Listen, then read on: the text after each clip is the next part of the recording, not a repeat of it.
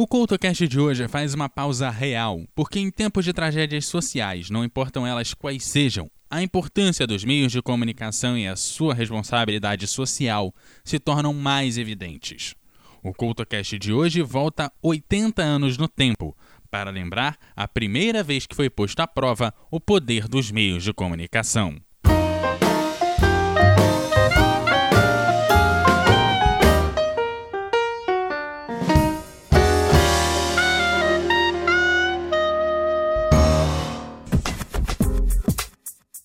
Um exemplo clássico do poder dos meios de comunicação, inclusive para gerar estados de ânimo e o caos social. Hoje retornamos para 30 de outubro de 1938, porque isso é uma história de rádio.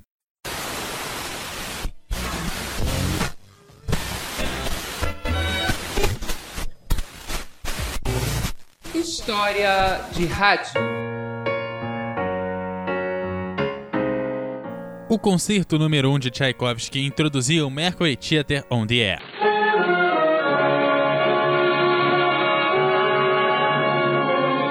O Mercury Theatre era gerenciado por Orson Welles e o programa de rádio estreou em 11 de julho de 1938, com a versão de Drácula de Bram Stoker. Mercury Theatre on the Air presents Orson Welles in his own version of Bram Stoker's great novel Drácula. E contou com versões também de Ilha do Tesouro, do Conde de Monte Cristo, de Júlio César e de Volta ao Mundo em 80 Dias. Todos os domingos, o programa é ao ar pela CBS, com sua sintonia, introdução e vinheta, e tudo mais que um programa de rádio da época contava. Mas foi em 30 de outubro que algo diferente aconteceu. Broadcasting System and its affiliated stations present Orson Welles and the Mercury Theatre on the Air in The War of the Worlds by H.G. Wells.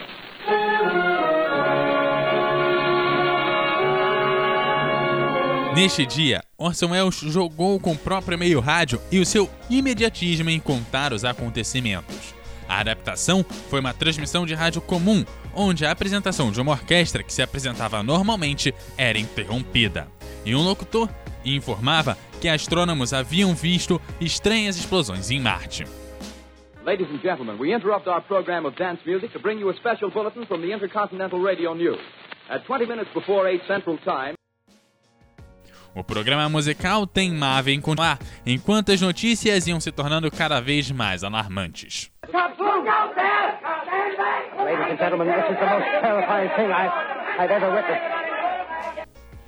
Um grande objeto em chamas pousava em Nova Jersey, e daquele grande cilindro metálico que emitia um zumbido saíam uns monstros enormes com cara de serpente e olhos de inseto.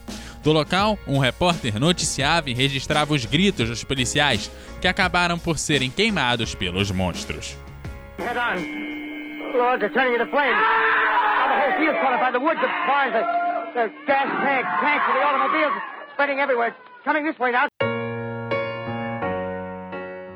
A representação foi tão fiel que milhares de ouvintes acreditavam na invasão dos marcianos, o que acabou gerando colapso em algumas rodovias.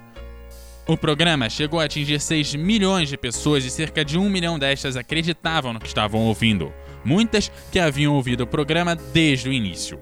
Ao final, o próprio Wells entrou na transmissão informando que aquilo não passava de uma pequena brincadeira na véspera de Halloween. Entre a indignação de uns e a admiração de outros, Wells virou celebridade no rádio, mas isso não impediu que um povo inteiro se visse inseguro e com medo. Fato é que ali estava provado o poder do rádio. E também era fato que os Estados Unidos e boa parte do mundo estavam próximos de uma ameaça muito maior. A guerra de homens contra homens, que já estava sendo anunciada e não levaria nem um ano para realmente começar. Você está ouvindo o CoutoCast É dessa forma que o CultoCast pensa e repensa sua responsabilidade com o conteúdo que gera, em tempos onde muitas incertezas vêm à tona, e que nós, geradores de conteúdo, ganhamos muito mais responsabilidade com as informações que nós passamos. Orson Welles, antes do experimento no rádio, já tinha colocado seu nome no teatro, com Macbeth, e anos depois entraria para a história do cinema com Cidadão Kane. O CultoCast de hoje se despede e te lembra que você encontra o host aqui como arroba EduardoCoutoRJ no Twitter e como arroba EduardoCoutoRJ10 no Instagram. Você encontra o CultoCast como arroba CultoCast em todas as redes sociais e esse e outros programas em eduardocoutorj.wordpress.com. Aquele abraço e até a próxima!